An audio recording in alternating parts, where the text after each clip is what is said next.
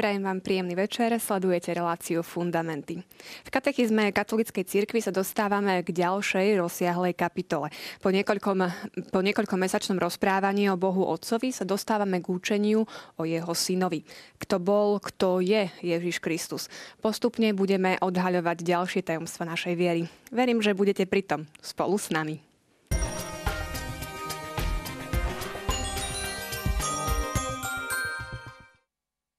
Spolu so mnou sú v štúdiu moji hostia, a to otec Juraj Vitek. Vítajte. Príjemný dobrý večer. A taktiež pozvanie opäť prijal aj Pavel Strežo. Pekný večer. Skôr ako začneme rozprávať o našej téme, prejdeme si súťažné otázky z minulej relácie. Adamov hriech sa vzťahuje po A na všetkých ľudí, iba na tých, ktorí žili do Kristovho zmrtvých stania. Po C ide len o biblický obraz a netýka sa nikoho. Samozrejme, správna odpoveď bola na všetkých ľudí.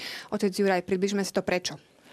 Áno, pretože tento Adamov hriech sa um, teda odovzdáva z generácie na generáciu plodením a je možné sa ho zbaviť jedine prostredníctvom viery Ježiša Krista a krstom. Takže síce by nás tá e, teda druhá odpoveď mohla zvádzať, že iba na tých, ktorí žili do Kristovho zmrtvých stania, pretože Kristovo zmrtvých stanie nás, nám dalo moc zbaviť sa dedičného hriechu, ale bez krstu to nie je možné. Takže tak či tak sa každý človek narodí s dedičným hriechom. Druhá otázka. Ktoré tvrdenie je správne? Po A anielom hriech nemôže byť odpustený. Po B aj anielov Kristus vykúpil. Po C anieli nepadli, už boli stvorení ako dobrí a zlí duchovia.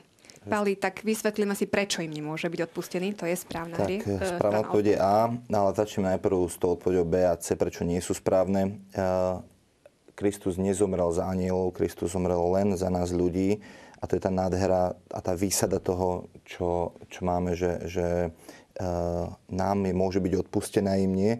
Um, a Boh nestvoril zlých a dobrých anielov, lebo všetko, čo Boh tvorí, je dobré, čiže stvoril len dobrých anielov a oni sa sami rozhodli um, odmietnúť Boha. A keďže boli dokonalé bytosti, um, tak uh, ich odmietnutie je už uh, väčšie. A hovorili sme aj o tom, že, že uh, oni tak sú zatvrdení vo, vo svojom vnútri, vo svojom hriechu, že ani nie sú schopní um, urobiť to pokánie, a pretože Boh je neustále milosrdný, ale, ale bohužiaľ pre nich to už nie je možné. Tretia otázka znela, ako sa volá úrivok z Biblie, ktorý hovorí, alebo respektíve sa odkazuje na vykupiteľa. Po A protoevanielium, po B veľkonočný chválospev, po C hymnus na vykupiteľa. Správna odpoveď znie protoevanielium. Otec Juraj, tak skúsme k tomuto povedať. My sme to minule nestihli, ale tak samozrejme v katechizme to je, diváci si mohli nájsť. Áno. Áno, práve tá dnešná téma, ktorú začneme o Ježišovi Kristovi, sa zaujímavé odvodzuje vo Svetom písme už od prvých stránok Biblie. Čiže Evangelium síce je až v Novom zákone, ale už pri stvorení sveta sa hovorí o už dopredu ohlasovanom evanieliu, čiže hovorí katechizmus, že Boh človeka po jeho páde neopustil. Čiže hriech vlastne spôsobuje to očakávanie, tú túžbu po vykupiteľovi. Budeme hovoriť o tom, čo to znamená Mesiáš, čo to znamená teda Kristus a tak ďalej, že znamená to v prvom rade e, to, e, to je ten očakávaný vykupiteľ. To očakávanie je od prvého momentu hriechu a preto to rozprávanie e, knihy Genesis o pozdvihnutí spádu sa nazýva protoevangelium, ako hovorí katechizmus, lebo je prvou zväzťou o Mesiašovi vykupiteľovi, zväzťou o zápase medzi hadom a ženou a o konečnom víťazstve jedného z jej potomkov. Nepriateľstvo ustanovuje medzi tebou a no, ženou medzi... Ten, ten áno, áno. A práve to potomstvo, to potomstvo tej ženy, tajomnej ženy, v ktorej už môžeme vidieť dopredu e, pannu Máriu a môžeme vidieť aj církev, a tým potomstvom je Ježiš Kristus a potomstvo Ježiša Krista, čiže všetci kresťania. Takže už je tu ohlásené vykúpenie, e, ktoré sa završí potom teda príchodom Božieho Syna. Samozrejme by nás trošku zvádzala aj tá B odpoveď veľkonočný chválospev, pretože práve vo veľkonočnom chválospeve, ktoré, ktorý spievame církev, je to najkraj, jeden z najkrajších spevov liturgických práve vo veľkonočnú noc, kedy oslavujeme víťazstvo Ježiša Krista, tak sa tam krásne spieva práve to, že o šťastná vína... No tak toto teda ako naozaj mi vysvetlíte, áno, lebo áno. ošťastná vina ktorá sa stala je... Eh, hodnou mať takého vznešeného vykupiteľa. Práve tam je vidieť to, ako Boh dokonale môže otočiť práve eh, tu mm, aj tie najhoršie veci, ako je povedzme hriech, na to, aby zažiarili väčšie veci. Napríklad svätý Pavol to hovorí v liste Rimanom. Kde sa rozmnožil hriech, tam sa ešte väčšmi rozhojnila milosť. A dokonca svätý Tomáš Akvinsky tvrdí, že nič nebráni tomu, aby po hriechu bola ľudská prírodzenosť povznesená k niečomu vyššiemu. Boh totiž dopúšťa, aby sa stalo zlo, aby z neho vyvodil niečo lepšie. Čiže tu vidíme, že samotný hriech vyprovokoval tú najznešenejšiu vec v celých dejinách vesmíru a to je vtelenie Božieho Syna. Možno iba taký malý obraz, ktorý sa mne páči v tom protoevanieliu, ktorý je tam taký skrytý, že Boh urobil uh, prikrývku tej nahoty Adama a Evy uh, z kože zvieraťa. Čiže už aj tam urobil Boh ako keby tú prvú obetu zvieraťa. Uh, baránka, to je predobraz baránka, ktor, ktor, a vďaka obete baránka môže byť tá hamba nášho hriechu prikrytá. Áno. Možno by som doplnil len poslednú vec, že kde je ešte naznačená e, v, tom rozprávaní o stvorení sveta, tá, to vykúpenie je strom života. Je spomínaný, ako sme hovorili minule, strom poznania dobrá a zlá. Spomína sa tam istý tajomný strom života, o ktorom sa viac nehovorí. A my vieme, že tým stromom života je kríž Ježiša Krista. Takže takto sme si aj doplnili ešte tú um, minulú tému. Poďme teda ro- k rozprávaniu o Ježišovi Kristovi, ale teda predtým ešte, aby som nezabudla. Uh, v grafike vidíte výhercu z dnešnej relácie. Srdečne blahoželáme a prechádzame k bodu 422. Poprosím režiu o príspevok. Je to z listu Galatianom, ktorý poznáme asi všetci a my si ho potom trošku rozoberieme.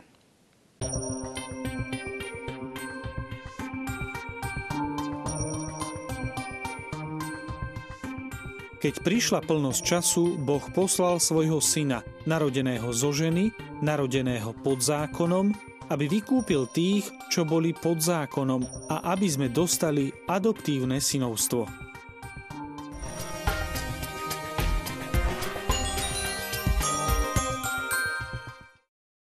Tak poďme teda k jednotlivým e, vyjadreniam, aby sme naozaj rozumeli tomu, čo tam je napísané. E, začnime napríklad tým pojmom plnosť času. Keď prišla plnosť času, čo je tým vyjadrené? Áno, v grečtine sú dva výrazy na to, na, na samotný čas. Existuje výraz chronos, to je chronologický čas, to je plynutie, plynutie času, ktoré je merateľné a tak ďalej. E, to sú tie dejiny, ktoré e, nás teda, e, ktoré prišli od stvorenia sveta až po príchod Božieho Syna. A potom sa spomína, spomína sa kairos v greštine, vo Svetom písme. Kairos je moment milosti. Je to očakávaný čas, napríklad keď povieme, že je čas fík, alebo je čas jablk, je čas Um, to, je, to je naplnený čas, dá sa povedať. A tu, keď sa hovorí, uh, že prišla plnosť času, tak sa práve eh, hovorí o tom, že sa naplnili všetky tie chronologické časy a prišiel moment, kedy Boh vstupuje do času. Uh, to nás samozrejme vedie k tomu, že keďže hovorí to list Galatianom, tak sa tam myslí, samozrejme hneď sa spomína všetko zo starého zákona. Bol narodený zo ženy Čiže to je e, práve tá, že je potomok Adamov. Narodený pod zákonom, tu sa myslí Mojžišov zákon, čiže je to ten, ktorý je, je pokračovaním, ale zároveň novosťou starého zákona. Aby vykúpil tých, čo boli pod zákonom, aby sme dostali adoptívne synovstvo. Čiže tá plnosť času znamená, že keď budeme aj teraz hovoriť o Ježišovi Kristovi, musíme ho, aby sme mu mohli porozumieť, povedzme už samotnému tomu výrazu Ježiš, Kristus, Pán a tak ďalej, musíme ho vidieť vo svetle starého zákona. Pretože ten jeho príchod bol pripravovaný postupným zjavovaním eh, starého zákona, ktorý je pedagógom ku Kristovi. Taktiež aj v Evaníliách máme mm, veľa takých náznačení o tom, že prichádza vykúpiteľ, prichádza jednorodený syn Boha. Môžeme aspoň len niektoré nejaké také výrazy e, spomenúť. Boh navštívil svoj ľud, splnil prísľubenia. E, vysvetlíme si to trošku, aké prísľubenia, ako navštívil svoj ľud.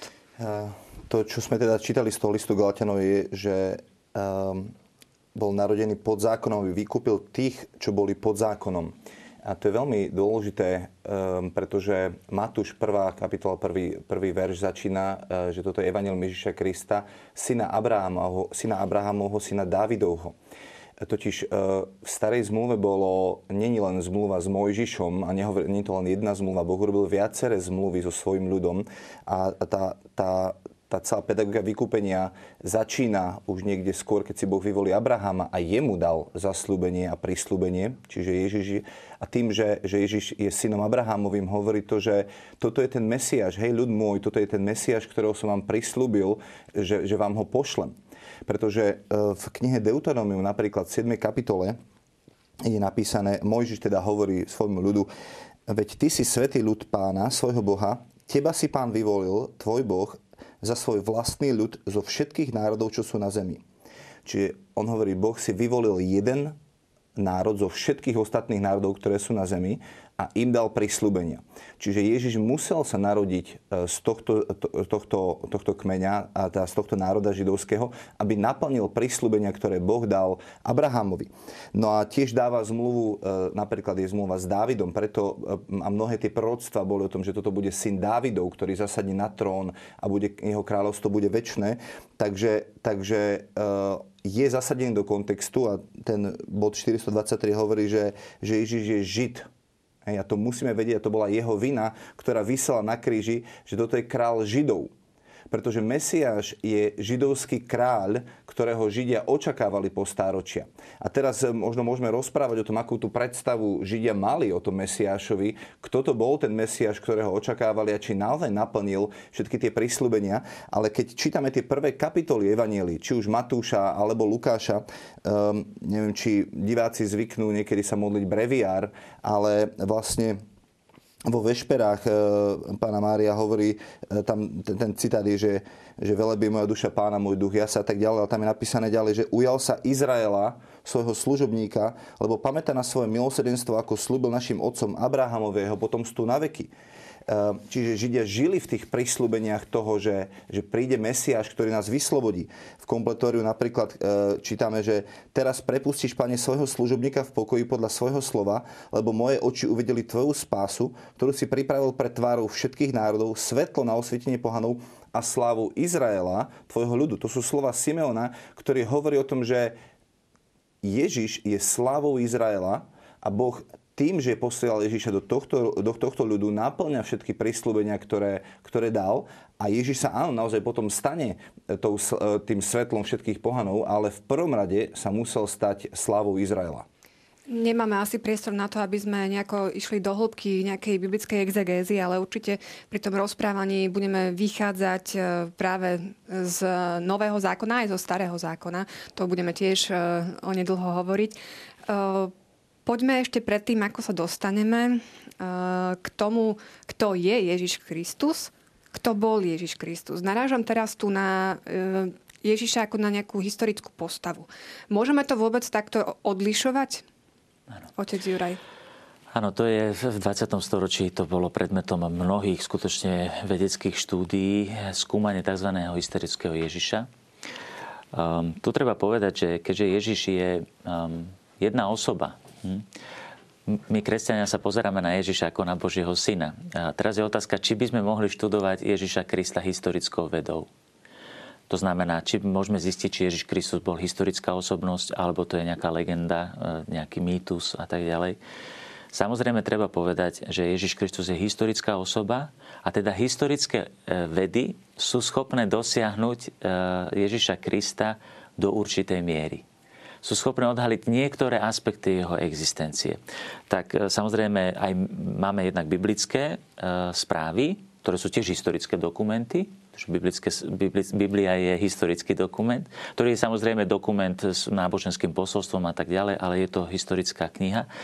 A potom máme samozrejme tzv. mimobiblické správy, od e, historikov, povedzme rímskeho historika, povedzme takého Plínia spomeniem, alebo židovského Flávia a tak ďalej, ktorí potvrdzujú jednoznačne e, historickú existenciu Ježiša z Nazaretu. E, biblická správa nám hovorí, ako to tu hovorí bod 423 katechizmu, že veríme a vyznávame, že Ježiš z Nazareta, Žid narodený z cery Izraela v Betleheme za čias kráľa Herodesa Veľkého, to sú historické osoby, a císara Augusta I. Oktaviana povolaním tesár, ktorý zomrel ukrižovaný v Jeruzaleme pod miestodržiteľom Ponciom Pilátom. To sú všetko historické osoby, čiže aj samotné evanelia majú záujem Ježiša historicky situovať. Hej? Teda ten zicim leben, teda ten, ten nejaké to miesto v, živo, v živote. E, za vlády cisára Tiberia je väčší Boží syn, ktorý sa stal človekom a, e, a tak ďalej. A potom sa hovorí teda to posolstvo viery. Čiže toto je veľmi dôležité, že kresťania neveria v nejaký mýtus.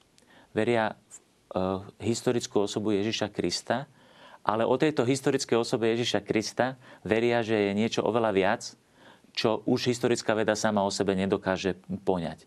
Zaujímavé, poviem už len toľko k tomu, že e, v biblických vedách v 20. storočí e, vznikol práve taký ten spor o, to, o toho tzv. historického Ježiša, Ježiša viery. Tak boli lingvisti e, a jazykoví analisti, by som to povedal, tí, ktorí robili analýzu textovú, tak e, títo ľudia sa snažili aj z Evangelia vyťahnuť veci, ktoré sú určite historické. A aký kľúč alebo kritérium použili napríklad to, že sú niektoré veci, ktoré neboli predmetom ohlasovania prvej církvy. Hm. A napriek tomu sa v Evangeliu spomínajú. Čiže to nemôže byť projekcia nejakej viery už tzv. post-veľkonočnej církvy, ako napríklad, že Ježiš nazýval Boha Abba a podobne. Čiže to sú tzv. Log, ipsissima logia Jezu, teda to sú určite slova, ktoré Ježiš povedal a teda mu ich nejaká komunita veriacich nekladie do úst. Čiže ešte aj tu sa dá, by som povedal, historicky e, študovať Ježiš Kristus. Samozrejme, že pre nás kresťanov to, čo nám povie historická veda a to, čo nám povie e, viera, to nám dáva už taký plný e, obraz o osobe Ježiša Krista, kto Ježiš Kristus bol sú veľmi dobré spracované knihy, materiály o tom. Mne napríklad veľmi pomohla knižka Kauza Kristus, kde jeden e, novinár e, veľmi renomovaného časopisu, jeho manželka sa obrátila a on sa rozhodol, že ide vyvrátiť celé kresťanstvo, tak začal študovať a práve išiel týmto princípom, že idem dokázať, že evanielia sú vymyslené bajky nejaké a tak ďalej. A celá kniha je tom spracovaná a na konci vlastne tej knihy musel kapitulovať, povedal, že, že, že, že buď uznám, že Ježiš naozaj bola taká postava je tým, kým má byť, alebo musím si klamať sám sebe. Takže, takže robí to rozhodnutie. Veľmi fascinujúca knižka, doporučujeme čítať.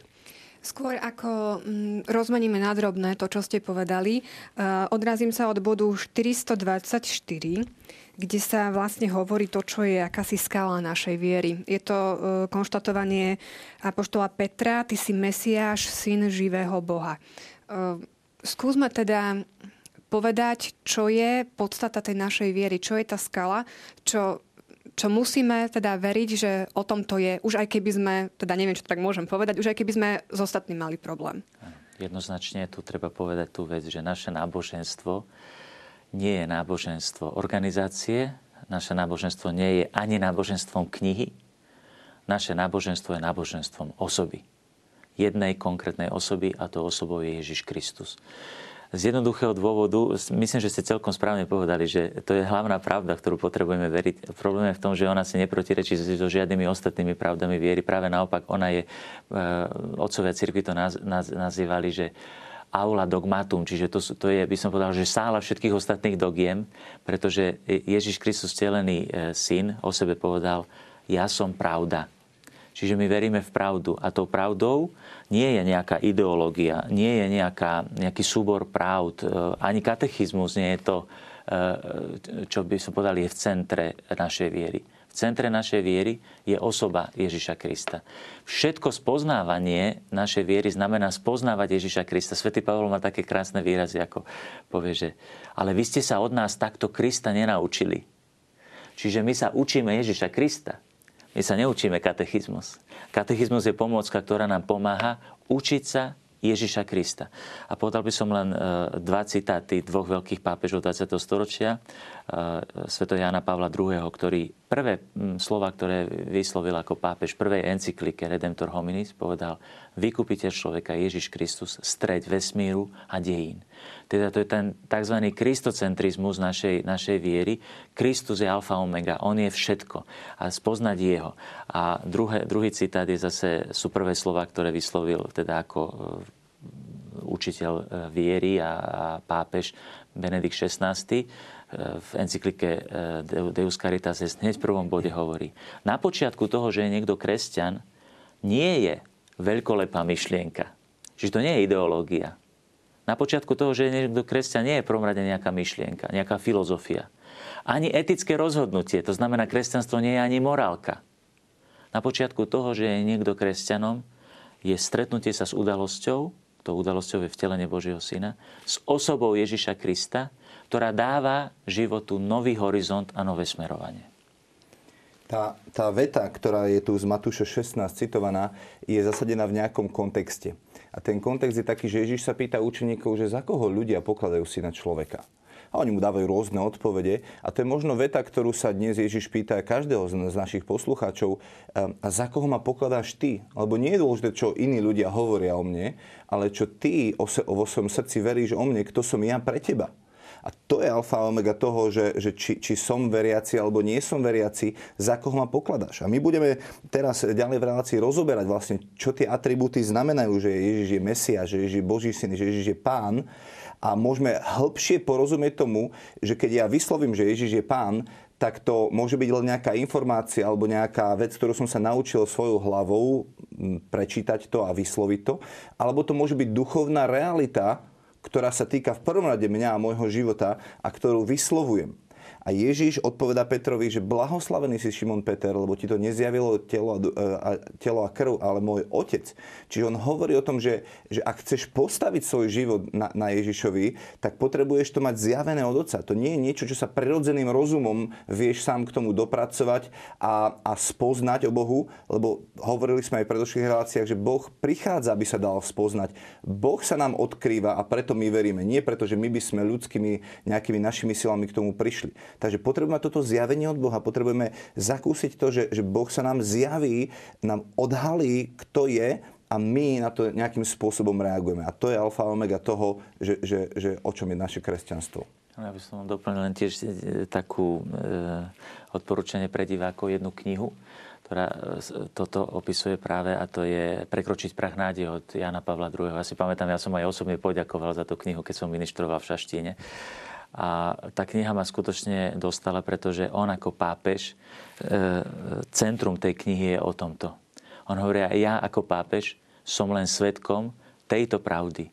Ty si Mesiáš, syn živého Boha a na tejto pravde je postavená celá církev. E, keď pochopíme, príjmeme túto pravdu, tak e, ak vychádzame teda z ďalšieho bodu, čo teda zrejme pochopili aj prví učeníci, písmo píše aj, že im zahoreli srdcia a mali túžbu to ohlasovať. Možno to mali oni trošku ľahšie, že sa bezprostredne nejako stretli s tým Ježišom, mali možnosť to aj keď na nejakej úrovni pochopiť, prežiť. Ako máme robiť to, aby nám zahorili tie srdcia aj po tých 2000 rokov, v rokoch od tejto udalosti? Tak ja by som sa opýtal, skúsme, skúsme tú e, otázku e, skutočne doviesť do dôsledkov. Boli za života Ježiša Krista učeníci takí nadšení? Oni, boli, neboli, oni neboli no. veľmi nadšení, pretože ho zapreli všetci. Peter ho zaprel trikrát, ostatní utiekli, vadili sa, kto bude prvý a tak ďalej. V podstate zahoreli im srdcia až po Ježišovom na nebo vstúpenia a zoslaní Ducha Svetého. A to už je obdobie církvy. Takže odtedy sa nezmenilo nič. My máme všetky prostriedky, ktoré mali apoštoli, lebo zaujímavé, že to, čo ich presvedčilo o Ježišovom božstve, to, čo im dalo silu ohlasovať Ježiša Krista, nebolo stretnutie s historickým Ježišom. To boli, to boli predpoklady, ale toto všetko o historickom Ježišovi sa môžeme dozvedieť z Evangelii aj my. Že my to vieme z ich svedectva. Ale napríklad zoberme si Tomáša, ktorý proste pochyboval a naozaj, ak nevložím ruku do Áno, jeho boku. ale tiež aj Tomáš začal ohlasovať až po zoslaní Ducha Svetého. Čiže tiež pochyboval a, a práve tu je tá vec, že my zvestujeme v cirkvi Ježiša Krista, sme zapálení v sile Ducha sme už v období cirkvi. Takže nemáme nič menej. E, e, ja by som ale predsa len v súvislosti s tým, teda, že či môžeme my zažiť toho historického, alebo teda aj historického Ježiša, alebo vôbec, e, či môžeme mať kontakt s Ježišom, lebo tu sa spomína v bode 425, Ján hovorí, že čo sme počuli, čo sme na vlastné oči videli, na čo sme hľadeli a čoho sa naše ruky dotýkali, to zvestujeme slovo života. Samozrejme, toto všetka, táto skúsenosť ich, to, to sú veľmi hmotné veci, že teda oni, oni to s tým, tú skúsenosť mali, toto osvedcoval samozrejme Duch Svetý, ktorý to spôsoboval. A teraz my sa môžeme pýtať, dobre, tak my už nemáme možnosť zakúsiť Ježiša historického, ale nemôžeme ho zakúsiť vôbec. Stretnutie kresťana s Ježišom Kristom po 2000 rokoch je prostredníctvom ohlasovania, to je práve ten, ten bod 425, zvestovať Kristovo e, nevyspytateľné tajomstvo. Bez ohlasovania nie viery. Ako uveria, ak nikto nebude hlásať? Čiže my sa dnes o Ježišovi Kristovi dozvedáme cez ohlasovanie církvy, e, cez evanielium. Jednoducho kontemplujeme ustavične pozemského Ježiša prostredníctvom evanielia. Vtedy sa môže vzbudiť viera lebo bez hlásania sa nezbudí viera nikdy a ani, ani sa nemôže vzbudiť e, ochota ohlasovať. No a samozrejme ešte veľmi dôležitá vec v liturgii církvy, najmä v Eucharistii, to objavil krásne svätý František Asisky, že, že tak ako oni videli Ježiša Krista vlastnými očami a sa ho dotýkali, tak my to to vtelenie je predlžené v tej sviatostnej ekonomii církvy a my sa ho tiež dotýkame. Ja sa ho dotýkam každý deň pri Svetej Omši. A ja môžem povedať, ja vám zvestujem, čo sa moje ruky dotýkali slovo života. Čiže my máme, dá sa povedať, aj v cirkvi môžeme e, takým sprostredkovaným e, sviatostným spôsobom zažiť predlžené vtelenie a doslova e, zakúšať prítomnosť Ježiša Krista. A tu by som spomenul len už poslednú vec, že pri tom ohlasovaní aj apoštoli hovorili, že oni sa až potom, čo sa dostatočne s Ježišom oboznámili a utvrdili v tej skúsenosti Ježiša Krista, potom išli ohlasovať. Všetci veľkí učiteľia cirkvi a svety e, učia, že v tom ohlasovaní by sme mali byť tak trošku moderovaní. Čiže, e, lebo niekedy môžeme narobiť viac škody než, než osohu, napríklad tá ľudská, to ľudské načenie svätého Petra. Aj keby ťa všetci opustili, ja dám život za teba. Eh, kresťan musí aj trošku dozrievať. Samozrejme, eh, odporúčam, napríklad Sveta Terezia Zavili hovorí, že máme robiť to, čo nám dáva náš stav. Ja ako kňaz, keby som mal čakať, kým budem dokonalý, aby som ohlasoval Ježiša Krista, tak by sa veriaci moc nedozvedeli. Rodič, kým by čakal, kým bude dokonalý, až potom začne vychovávať dieťa. Eh, ale v každom prípade odporúčajú veľkí učiteľia cirkvi v tom ohlasovaní sa v prvom rade sústrediť na to zapálenie, na to zostať s Ježišom. Oni zostali s ním.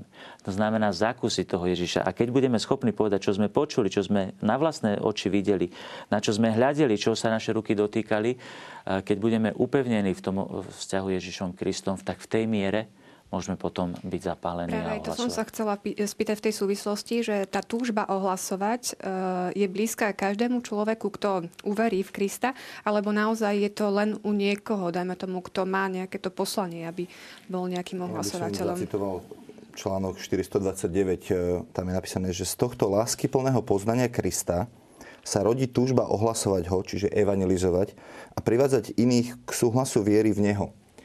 E, čiže keď si to dáme do negatívneho, ak nemám túžbu ohlasovať a evangelizovať a privádzať iných k súhlasu viery, tak som nezažil lásky plné poznanie Krista. E, v exhortácii Novej Evangelii Gaudium pápež František presne toto hovorí, keď hovorí, že ak nemáme v srdci tú horlivú túžbu, ak naše srdce nehorí láskou, tak sa potrebujeme zastaviť a nanovo prosiť pána, aby sa dotkol našich srdc, nechať jeho, nech kontempluje nás, aby sa rozhorili naše srdcia novou vášňou túžbou a láskou pre Ježiša.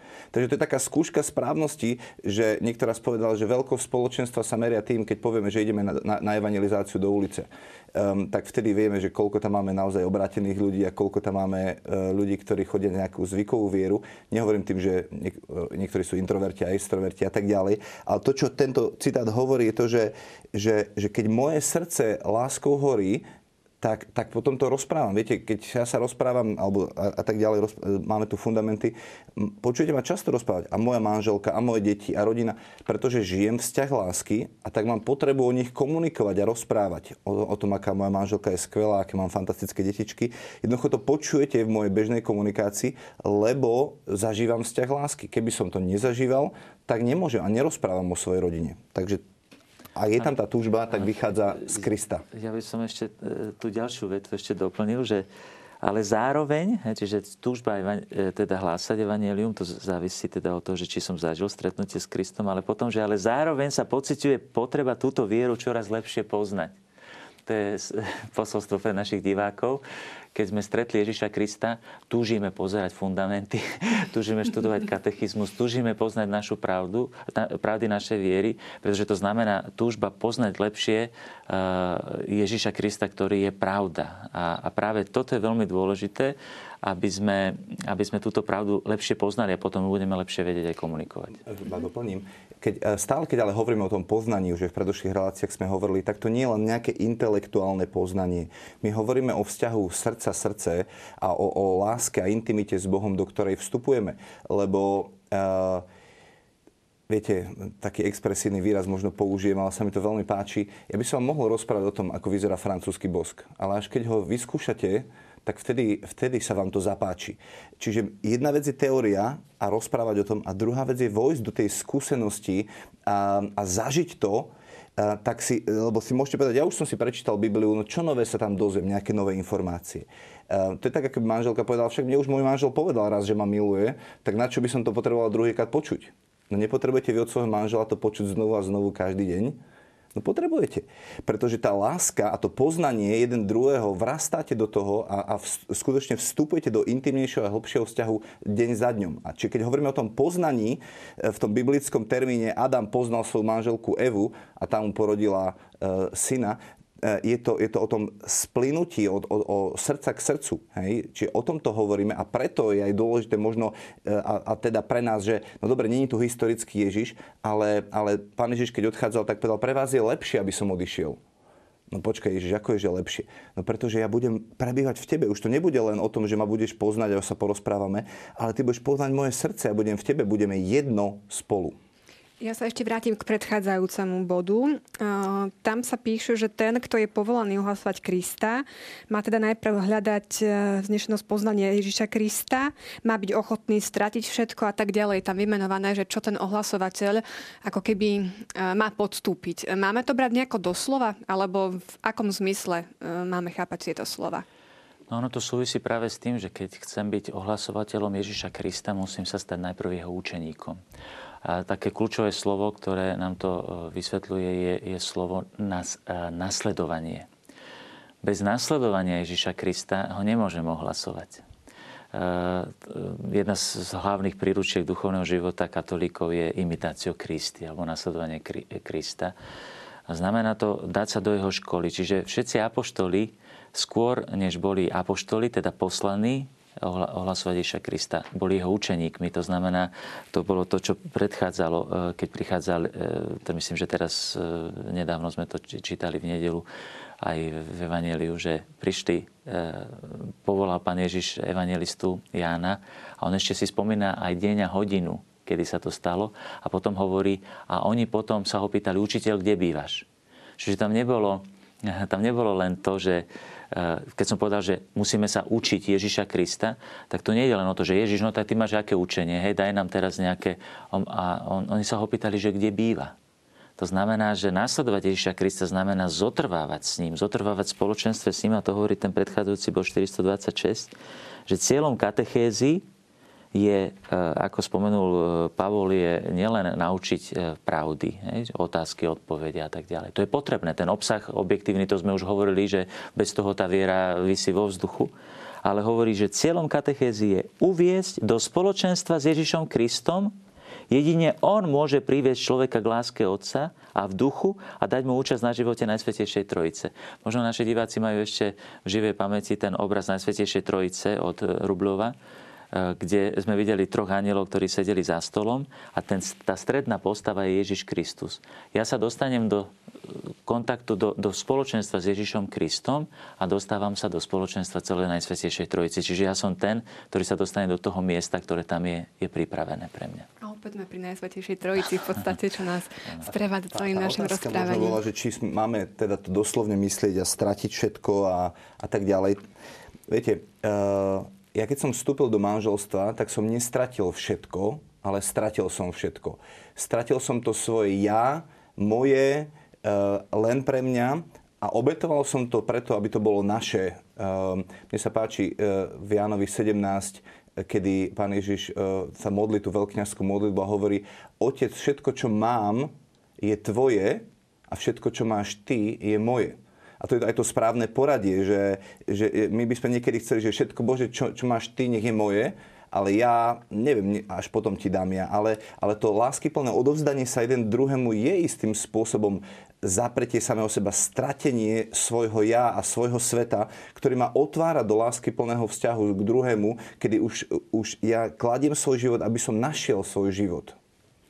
My teraz niekoľko e, ďalších stretnutí e, budeme venovať rozprávaniu o tej ďalšej vece z kreda a to verím i v Ježiša Krista, jeho jediného syna, nášho pána. Poďme teraz slovo po slove prejsť si, čo vlastne tieto pomenovania znamenajú. Začneme teda Ježišom. Čo znamená toto meno a čím je také výnimočné, že ho dostal Boží syn? Aha, nech sa páči, nech sa páči. Tak tu je hneď v tom článku 430 jasne napísané, že Ježiš v hebrečine znamená Boh spasí, alebo Jahve spasí. A to je to nevysloviteľné meno Boha, ktoré e, Židia mali zakázané vyslovať, tak v Kristovi e, Boha nikto nikdy nevidel, ale v Kristovi sme ho mohli uzrieť. Takže v Kristovi môžeme aj toto nevysloviteľné meno môžeme začať vyslovať. Čiže on sa volá, že Jahve spasí a po hebrejsky to znamená Ješua. Ja niekedy tak rozmýšľam nad tým, že, že keď k nám prišiel George Bush e, na Slovensko, tak on sa nepredstavil, ja som Juraj Bush, ale povedal, som George Bush. A my niekedy uh, nepoznáme to originálne meno. Uh, aj my, keď idem do zahraničia, nepoviem, že, že I'm Paul, že ja som Paul, ale hovorím, ja som Pavol. Hej, že nechávam si to svoje meno. Čiže on je Ješua Hamashiach po hebrejsky povedané. Čiže, čiže to je jeho uh, krstné meno, že, že je to Jahve spasy. Čiže to je význam toho mena. Otec Juraj, čím je teda také výnimočné, že práve aniel Gabriel zvestoval Pane Márii, že teda... No, ono to nemuselo bude... znieť až tak strašne výnimočné, lebo slovo Ješua bolo veľmi rozšírené v židovskom národe. Napríklad uh, až naši diváci poznajú meno Jozue. Jozue to je Ješua.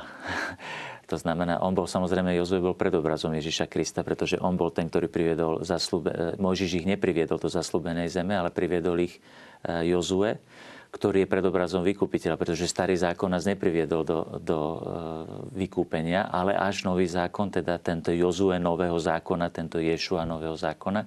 V Španielsku behajú chlapci, ktorí sa volajú Jesus, e, čiže my nie sme zvyknutí dať svojim deťom toto meno. Hej, a teda v čom je výnimočné? No tak samozrejme je to v prvom rade naplnenie tej ekonomie toho, čo zjavovalo a už naznačovalo zjavenie Božieho mena v starom zákone. O tom sme už hovorili v predchádzajúcich reláciách, že to, to meno Božie bolo uh, zahalené tajomstvom. Je zaujímavé, ja myslím, že na také pochopenie, že prečo v tom náboženstve židovskom, semickom bolo to meno také dôležité, v týchto uh, náboženstvách Blízkoho východu meno znamenalo mať, poznať meno Boha znamenalo mať ho na svojej strane. Preto sa hneď Mojžiš pýta na meno svojho Boha. A oni, keď išli do boja, oni vzývali mená svojich bohov. To znamená, že v tej semickej kultúre, v tej semickej mentalite meno bolo veľmi dôležité v náboženstve, pretože to znamenalo mať Boha na svojej strane. Ako toho, ktorý ma zachráni pred nepriateľmi. A myslím, že toto je práve to východisko vôbec tejto, tejto, toho, to vzývania mena. A o tom hovorí teda aj katechizmus, že v dejinách spásy sa Boh neuspokojil s tým, že vyslobodil Izrael z domu otroctva. Hej, čiže to je, toho, to, to je ten Boh starého zákona, ktorý vyslobodzuje svoj ľud. To bolo všetko predobraz toho, že musí prísť Mesiáš, musí prísť e, výkupiteľ, ktorý skutočne človeka vyslobodí. Pán Ježiš hovorí, spoznáte pravdu a pravda vás vyslobodí a tou pravdou je Ježiš Kristus. Ehm, a práve e, v tomto zmysle sa potom zjavuje to Ježišovo meno, v prvom rade ako meno, ktoré jeho identifikuje ako záchrancu. Čiže vzývať Ježišovo meno znamená uznávať, že Ježiš je ten môj záchranca. Ja ho vzývam a preto on sa stáva môjim záchrancom kresťanskej tradícii vzývanie Ježišovho mena má obrovskú tradíciu. Poznáme litánie Bož, Božiemu eh, Ježišovmu menu. Bohužiaľ, toto mnohí považujú za, za také pobožnosti pre babky. Ale tie naše babičky, tie naše staré ženy majú hlbokú vieru, vzývajú Ježišovo meno. To je ako keby bojovná modlitba Ježišu. Eh, ty má, ty má výkup. Vo východnej tradícii napríklad je tzv. Ježišova modlitba ktorú opakujú východní kresťania niekoľko tisíckrát denne. Pane Ježišu Kriste, syn živého Boha, zmiluj sa nado mnou hriešným. To znamená, že to je taká, by som povedal, eh, úcta k Božiemu menu, ktoré znamená uznať Ježiša za svojho vykupiteľa, stiahnuť ho na svoju stranu vo viere, teda prosím ho, aby ma vykúpil, prosím ho, aby ma zachránil, čiže častokrát v duchovnom boji toto vzývanie Ježišovho mena je veľmi dôležité a tak ďalej. Jednoducho príjmem ho ako za svojho záchrancu, ktorý ma zachraňuje v prvom rade z hriechu, ktorý ma zachraňuje z môjho biedného postavenia, z mojej smrteľnosti a tak ďalej a ma, a, a ma vykupuje. Čiže Boh spasí, nie my sa spasíme. Tak, hej? Tak, tak, Čiže tak. uznanie Ježiša znamená, že ty si prišiel, ty si ma zachránil a nie som to ja, ktorý som to zvládol. Čiže toto je jeho vlastné meno, ktoré je v podstate bežné. Meno v súvislosti s tým, že ho nosí Boží syn, ako keby nadobúdalo nejaký väčší, hlbší význam. Roz, tak to rozhodne, môžeme možno áno, zhrnúť. To, to, e, ja by som povedal, že e, moc Ježišovmu menu dáva Ježiš a nie naopak. Lebo meno vyjadruje jeho podstatu. Hej, aj v Biblii nájdete uh, veľakrát to, že, že, že, že meno človeka symbolizovalo to, kým je. Samuel je Šmuel, čiže ten, ktorý počúva Boha a on, to bol, on bol prorok. A Boh tiež zmenil meno v Biblii niektorým ľuďom, keď zmenil ich podstatu, ich prirodzenosť. Jakob sa mení na Izrael a tak ďalej. Čiže e, na meno Ježiš sa zohne každé koleno, ale nie tým, že, že ja vyslovím to meno, ale že za tým je tá podstata toho, že ja verím, že, ale, že to tak je. Treba zdôrazniť ale to, že Boh sa rozhodol, že tomuto konkrétnemu menu dá takúto moc.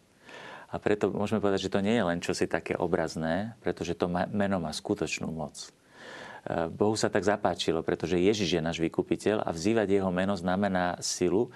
To je vidieť napríklad na tom, keď e, máme posadnutých ľudí napríklad, e, tak častokrát vyháňajú, že, že povedzme, diabli sa trasú pred Ježišovým menom v mene Ježiša Krista ti prikazujem e, opus tohto človeka. Čiže to meno má obrovskú silu a preto aj vzýv- fyzické vzývanie, by som povedal, toho mena je strašne dôležité, lebo to nie je len, len, len nejaké slovo, nejaký zvuk, ktorý vydávame. Napríklad je zaujímavé, že diabol, v niektorých prípadoch som sa stretol napríklad aj v mojej pastoračnej praxe s tým, že som mal osobu, ktorá mala obsesie diabolské, pretože sa venovala predtým vešteniu a tak ďalej, mala veľký problém povedať slovo Ježiš. Diabol bráni povedať to slovo, lebo to slovo je to slovo, ktoré je dané ľuďom a nie daného iného mena, v ktorom by sme mali byť spasení, ako píše svätý Pavol, ako meno Ježiš. Diabol reaguje na, na biblické citáty konkrétne, napríklad z listu Filipánom, viete, keď sme sa niekedy modlívali za ľudí a prečítali sme tento výrok, um, že pred ním sa skloní každé koleno v nebi na zemi podsvetí, tak veľakrát sme zažili manifestáciu zlého ducha, ak tam bolo nejaké, nejaké, nejaké poviazanie.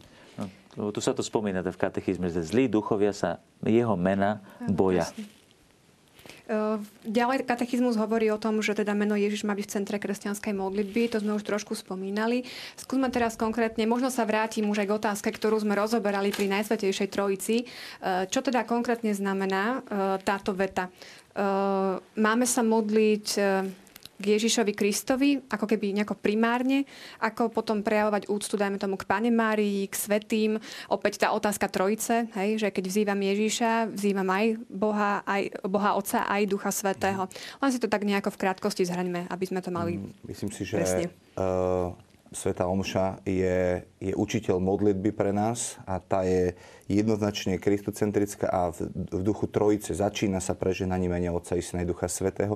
A keď si všimnete, všetky modlitby sú skrze Krista v duchu svetom k Otcovi. Hej, čiže e, doporučujem divákom si prejsť e, tie modlitby, ktoré na Sv. Omši častokrát tak automaticky hovoríme, ale čo tam vlastne vyjadrujeme, tak to je vždycky toto, že skrze Krista prichádzame v duchu svetom Gocovi. Ja len možno tie otázky, že či sa modlíme teda k Ježišovi, alebo k Mári, alebo k Svetým, tri jednoduché vyjadrenia z katechizmu, bod 2, 6, 7, 4 hovorí, že Ježiš jediný prostredník je naša cesta modlitby, Mária, jeho a naša matka ho necháva úplne presvítať a ona ukazuje cestu. Hej? Čiže není to o tom, že, že, že my sa modlíme teraz k Márii a ona je cesta. Ježiš je cesta a Mária ukazuje na tú cestu. Hej? Um, pretože katechizmus jasne hovorí napríklad v článku 971, že že máme teda, pána Mária povedala, blahoslavňou budú všetky pokolenia. To je tá kultúra úcty, ktorú my prejavujeme tým hrdinom viery, ktorých Mária jasne svieti ako prvá. A tam sa píše v článku 971, že tento kult, hoci je celkom osobitný, sa podstatne líši od kultu adorácie, ktorý sa preukazuje vtelenému slovu rovnako ako Otcovi a Duchu Svetému a na najvýš ho napomáha. Lebo toto je taký ten kľúčový bod zlomu, kedy sa s protestantmi hádame o tom, že a vy katolíci hovoríte Ježiš, Mária, Jozef, Svety a všetci. Ale, ale naozaj to je niekedy taká naša chyba, že, že akoby Ježiš zanikne uprostred všetkých tých modlitieb, ktoré sa pomodlíme od uh, svätého Antonka až po, až po, po, po litány k Ježišovmu menu. Uh, katechizmus jasne hovorí, že kult trojediného Boha je úplne iný a podstatne iný ako úcta, ktorú, ktorú máme voči, voči svetým a voči Márii, ktorých prosíme o orodovanie. My veríme v to, že, že orodujú. Oni ukazujú cestu Pána Mária vždy veľa. On vám povie cestu. Um, takže my, my, my jasne hovoríme, a Sveta Omša teda ešte raz hovorím, nás to učí, že ideme skrze Krista v duchu svetom k Otcovi. Myslím, že musí byť človek veľmi zakorenený v Kristovi, aby pochopil, klasickú katolickú nábožnosť, lebo práve ona vychádza z tej veľkej zakorenenosti v Kristovi. V katechizme sa spomína, že e, modlitba zdravá z Mária vrcholí v slovách požehnaný je plod tvojho života, Ježiš. No a v tomto vidíme napríklad aj ten kristocentrizmus marianskej úcty, že neexistuje žiadny iný svetý, o ktorom by sme mohli povedať, že Ježiš je plod jeho lona. V samotnom e, zreťazení všetkých pravd viery, keď hovoríme o vtelení, tak hovoríme, že credimus eh, Jezum Christum, eh, de Spiritu Sancto ex Maria Virgine. Teda on, on, sa, on sa zrodil z Pany Márie, čiže jednoducho Mária je ako keby ozvena Ježiša a nedá sa, nedá sa to oddeliť. A, ale on je v prvom rade jej, jej plodom. Takže uh, by som povedal, to, to je to zreťazenie všetkých tých pravd, ale keď človek neobjaví toto zreťazenie, že to všetko vychádza z Krista, no tak potom sa mu to môže zdať byť skutočne veľ, veľmi divné, len potrebujeme objaviť tu, to hlboké zakorenenie v Kristovi. Potom to všetko nadobúda úžasný zmysel. Posuňme sa teraz k ďalšiemu pomenovaniu Kristus. E, je to teda preklad grecký preklad hebrejského slova Mesiáš a znamená pomazaný. Čo tento výraz pomazaný e, znamená v súvislosti s Ježišom? Ako sa vzťahuje na Ježiša? Mne sa zdá, že, že to je veľmi krásne povedané, že, že Ježiš, a teraz sme hovorili o Ježišovi, ktorý sa narodil zo ženy, čiže to vyjadruje tú ľudskú podstatu Boha a pomazaný pre, re, reprezentuje tú božskú časť e, Ježiša, pretože pomazaný bol skrze Ducha Svetého Bohom čiže to je tá nadprirodzená časť. E, keď hovoríme o pomazaní, tak hovoríme o nadprirodzených veciach, o zázrakoch, o, o, o, o tom, čo ľudskými silami ako keby nie je možné urobiť. E, v prvom liste Jána sa hovorí napríklad o tom, že existuje duch Antikrista. Um, už ste niekedy rozmýšľali, prečo neexistuje napríklad duch anti-Ježiša, ale, ale existuje duch Antikrista? Mm, pretože že zlý duch je, je klamár a, a ponúka polopravdy a on vám dovolí, dovolí rozprávať o Ježišovi ako o peknom morálnom učiteľovi, od ktorého sa môžeme veľa naučiť a môže nám ukázať, ako žiť lepšie na tomto živote. Ale ako náhle začneme hovoriť o tom, že Ježiš Kristus robil nadprirodzené veci, že, mal, že, že, že, že poznal Otca, že bol pomazaný Otcom, aby robil zázraky, znamenia, vyháňal zlých duchov a potom zomrel a vstal z mŕtvych, čo sa všetko, to, to, to sú nadprirodzené veci, tak do tohto ten duch vás už nepustí. Čiže keď sa pozriete na rôzne sekty a, a neviem čo všetko, tak uh, oni, oni uh, tam vám pripletú Ježiša, ale ako druhého, tretieho, piatého, desiatého v poradí, ako jedného z prorokov, kdežto my hovoríme, že on je jediný. A, a keď hovoríme o tom, že, že je Kristus, tak mu uznávame aj, aj to, že, že, že sa narodil z ducha, že, že, že to počatie je, je nadprirodzené, to nie je len niečo ľudské. Áno, možno, že diváci možno sa tak trošku divia, že pomazanie, teda, že možno by bolo dobre pripomenúť, že čo to znamená, že to je fyzické pomazanie, ktoré bolo naznačené v starom zákone, totiž uh, my to už dnes nerobíme, dnes používajú ľudia maximálne na hlavu gel, áno, alebo, alebo niečo také si dajú. Voľa, keď si ľudia dávali e, vzácne oleje na hlavu, aby boli pekní. Ale toto, toto nadobúda v, v náboženskom e, cítení teda toho starovekého človeka veľmi dôležitú vec, pretože je znamením Božieho vyvolenia. Boli tri druhy ľudí, ktorí boli v starom zákone vyvolení boli to králi, ktorí boli pomazaní. Vyliať olej na hlavu kráľa znamenalo, že v tom momente má Boh mimoriadnú Eh, ochranu nad tým, nad tým človekom a sa stáva v istom zmysle nositeľom Božej, eh, Božej prítomnosti. Potom to boli eh, proroci, ktorí boli pomazaní za prorokov. To boli tí, ktorí zase ohlasovali Božiu vôľu, ohlasovali Boží pohľad, Božie slovo. A potom boli kňazi, ktorí boli mazaní. A tento, tento olej bol prejavom už predobrazom Božej milosti. A v Ježišovi Kristovi e, bolo ohlasené, teda to, to je to slovo Mašiach, ako to bolo spomenuté, ktoré, teda ten, ten pomazaný, o ktorom sa hovorí, že čakali nejakého pomazaného. No a v Ježišovi Kristovi, to je zaujímavé, sa všetky tieto tri úrady spoja a on je zároveň kráľ ako bolo spomenuté na kríži, e, židovský kráľ. On tú kráľovskú moc, ale moje kráľovstvo nie je z tohto sveta. Potom bol prorokom, ktorý prišiel, on je plnosť zjavenia. On on je ten, ktorý ohlasil Božie slovo, Božie slovo, lebo on je slovo, ktoré sa stalo telom. A on sa stal kňazom.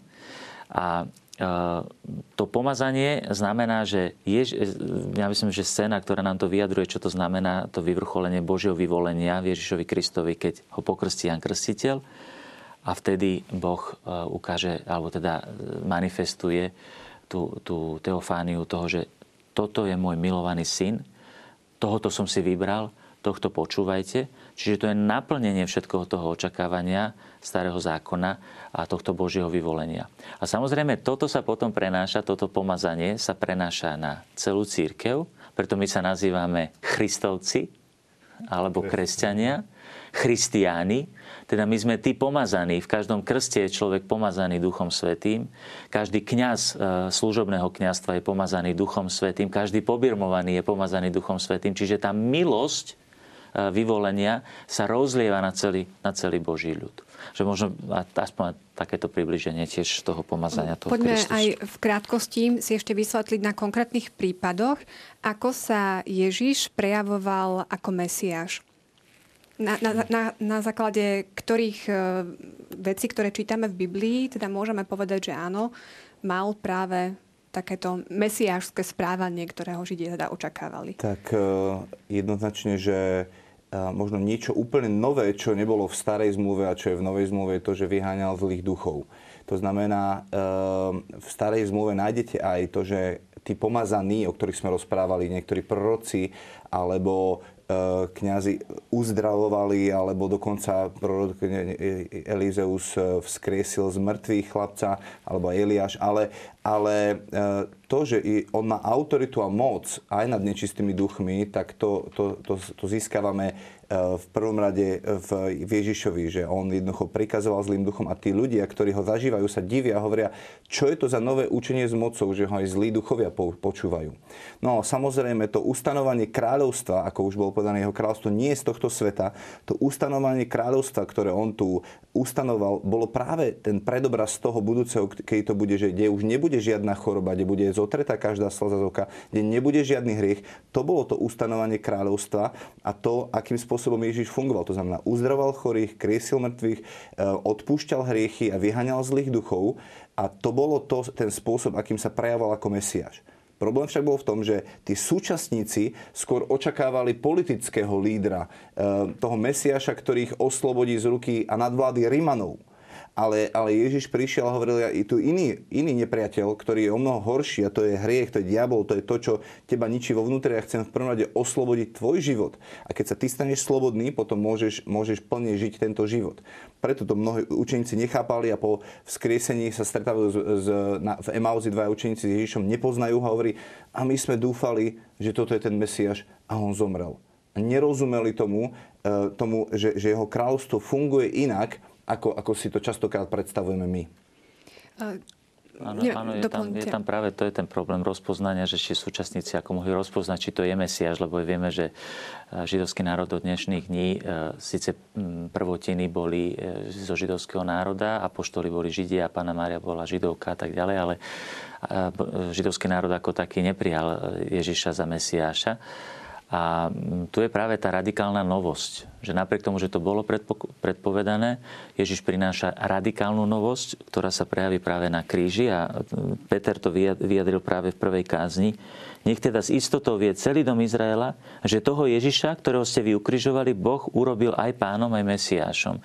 Čiže oni ohlasovali, že toto je ten Mesiáš, ale tá novosť je tam radikálna a preto mal židovský národ problém ho rozpoznať. Ďalší titul, ktorý prislúcha Ježišovi je e, Boží syn. E, aby sme to teda vedeli správne pochopiť, čo to vôbec znamená, zrejme sa opäť musíme dostať trošku do starého zákona. Tak ak to vieme v krátkosti nejako zhrnúť. Možno, že to, to, ten titul Boží syn môže nás miasť aj s tým, že, že my sme Boží synovia v Kristovi.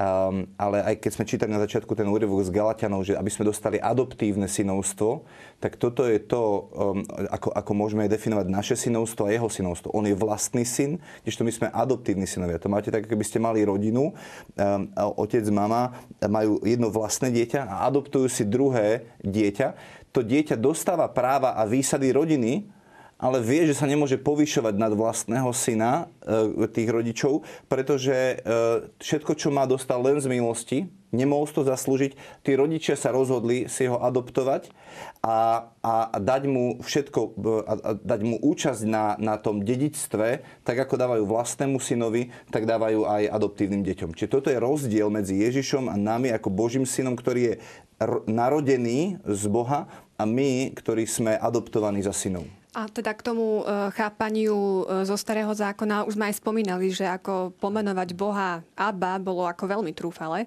v tom období. Tu treba povedať, že e, jedna vec je teda toto vysvetlenie a druhá vec je, že Ježiš to postupne zjavoval. Lebo zo začiatku, keď sa vyhlasuje za Božieho syna, s tým nemal nikto problém, pretože to už bolo aj v starom zákone. Izrael je vnímaný ako Boží syn a tak ďalej. Ale Ježiš postupne, progresívne zjavuje to, že on to myslí vo vlastnom slova zmysle a to je postupné. Napríklad slovo Abba, e, ktoré však môžeme tiež na starom zákone, ale napríklad veľké rozlišenie, kde Ježiš hovorí jednoznačne, ja som inak Boží syn ako vy, keď hovorím, idem k môjmu otcovi, a vášmu otcovi. Vy sa modlite takto, oče náš. On sa k nemu modlil Abba. Čiže on zjavuje, že jeho dôvernosť otcom, ja som v lone otca. E, on, on zjavuje tú dôvernosť, že je vo vlastnom slova zmysle. Konec koncov toto bol hlavný dôvod, pre ktorý bol ukrižovaný, pretože vyznal, že je Boží syn v pravom slova zmysle a to veľkňaz veľmi dobre pochopil. A je zaujímavé, že to zjavenie jeho synovstva, vyvrcholenie toho zjavenia je na kríži, a to je zaujímavé, že ten stotník potom hovorí, tento človek bol naozaj Boží syn. Čiže takto byť poslušný Bohu až na smrť, až na smrť na kríži, to je zjavenie Božieho synovstva. Pretože ako hovorí svätý Pavol, on hoci bol rovný Bohu, zriekol sa seba samého, vzal si na seba prirodzenosť sluho, stal sa podobný e, ľuďom vo všetkom okrem hriechu a bol poslušný až na smrť na kríži. A práve táto Ježišova poslušnosť v porovnaní s neposlušnosťou Adama sa stáva definitívnym zjavením jeho Božieho synovstva, ktoré je vlastné a nie je adoptované. Či také posledné pomenovanie pre Ježiša, ktoré si dnes vysvetlíme, je práve pomenovanie pán. Ako máme vám rozumieť? Uh, tu mali uh, to slovo pán, teda Kyrios. Uh, v starom zákone Židia nevyslovali Božie meno a tak často mu hovorili Adonai, čiže pán. Novom zákone a v grečtine je teda to použité slovo Kyrios. Preto to mali kresťania problém, lebo v rímskej ríši bol cisár pán a zdravili sa cisár je pán a kresťania povedali, nie, cisár nie je pán, ale Ježiš je pán. A vtedy mali problém, lebo ich, lebo ich zabíjali. Vyznať, že Ježiš je Kyrios znamená, že ja mu podriadem úplne každú oblasť svojho života, že ho vyhlasujem za svojho pána. Pavol dokonca v jednom liste začína oslovením, že otrok Ježiša Krista. Čiže keď hovorím, že on je môj pán, tak je to ten, ktorý ma vykúpil, zaplatil tú cenu za mňa na tom trhu otrokov, prišiel, povedal, tohto chcem, zaplatil a ja už teraz nie som otrokom starého otrokára, starého pána, ale už som, už patrím novému pánovi a všetko som mu dal. To znamená, celá moja bytosť, všetko, čo mám, Pavol hovorí, nepatríte sami sebe, my už nepatríme, my sme mu dodali celý svoj život, nepatríme sami sebe, ale patríme jemu. To znamená vyjadrenie, že Ježiš Kristus je môj pán. A preto katechizmus hovorí úplne na konci v tom 455, nik nemôže povedať Ježiš Kristus je pán, iba ak v duchu svetom. To znamená, až vtedy, keď, keď, keď si naplnený Božou láskou, keď, keď Božia láska je vliata do tvojho srdca, keď sa ťa dotkne pán, si ochotný vydať mu naozaj úplne všetko a povedať, ty si môjim pánom a ja ti chcem úplne patriť. Otec Juraj. Áno, tam eh, možno by som len v takej bežnej v tom vnímaní aj našich veriacich je to, že sa, ako sa oslovuje Boh. Sa povie, že Pán Boh. Pán Boh, to je ako, že pán Vitek, pán Strežo, pán Boh. Ano. To má oveľa hĺbší význam. To je práve ten preklad. Eh, Židia nazývali Boha Jahve Elohim, teda Boh Jahve. A namiesto toho Jahve povedali práve toto slovo Adonai. Adonai Elohim, teda pán a Boh. Pre nich to bolo vyjadrenie ich náboženstva, ich závislosti na Bohu a uznanie Boha za, za, za Boha. A samozrejme, e, preto to má oveľa väčší význam povedať Pán Ježiš. To zase nie je Pán Ježiš, ako keď poviem akože Mr. Mr. Jesus, áno. To je niečo oveľa viac, to je Lord, to je, to, je, to, je, to je Pán, to znamená, ja ho uznávam za zvrchovaného pána svojho života, preto Pán je najjednoduchšie význanie kresťanskej viery, že Ježiš nie je len historická osoba, Ježiš nie je len zakladateľ nejakého náboženstva, Ježiš je ten, ktorého ja som uznal za, za svojho pána Boha a preto napríklad Tomáš hovorí pri skriesení Pán môj a Boh môj. Ja vám veľmi pekne ďakujem za tieto vysvetlenia, pretože v našom ďalšom rozprávaní sa budeme stretávať aj s Ježišom, aj s Kristom, aj s jediným Božím synom, aj s našim pánom. A myslím, že toto bolo naozaj také dôležité, aby sme si taký základ dali pre to naše ďalšie rozprávanie. Ďakujem vám veľmi pekne. Ďakujeme. A ešte máme na záver pripravené samozrejme súťažné otázky centre katechézy je ohlasovanie. Po A krstu a podmienok na jeho prijatie, po B na ohlasovanie Krista a všetko ostatné len vo vzťahu k nemu, alebo po C ohlasovanie právosti kresťanstva. Druhá otázka znie, Ježiš z Nazareta bol žid, kresťan alebo bez vierovýznania. A posledná otázka v dnešnej relácii. Meno Ježiš po hebrejsky znamená pomazaný, alebo Boh spasí, alebo nádej Izraela.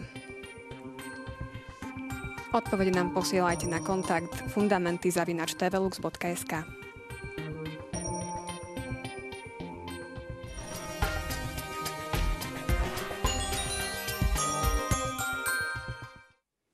Je tu záver našej relácie. Ja vám ďakujem za pozornosť a prajem pekný zvyšok večera. Dovidenia.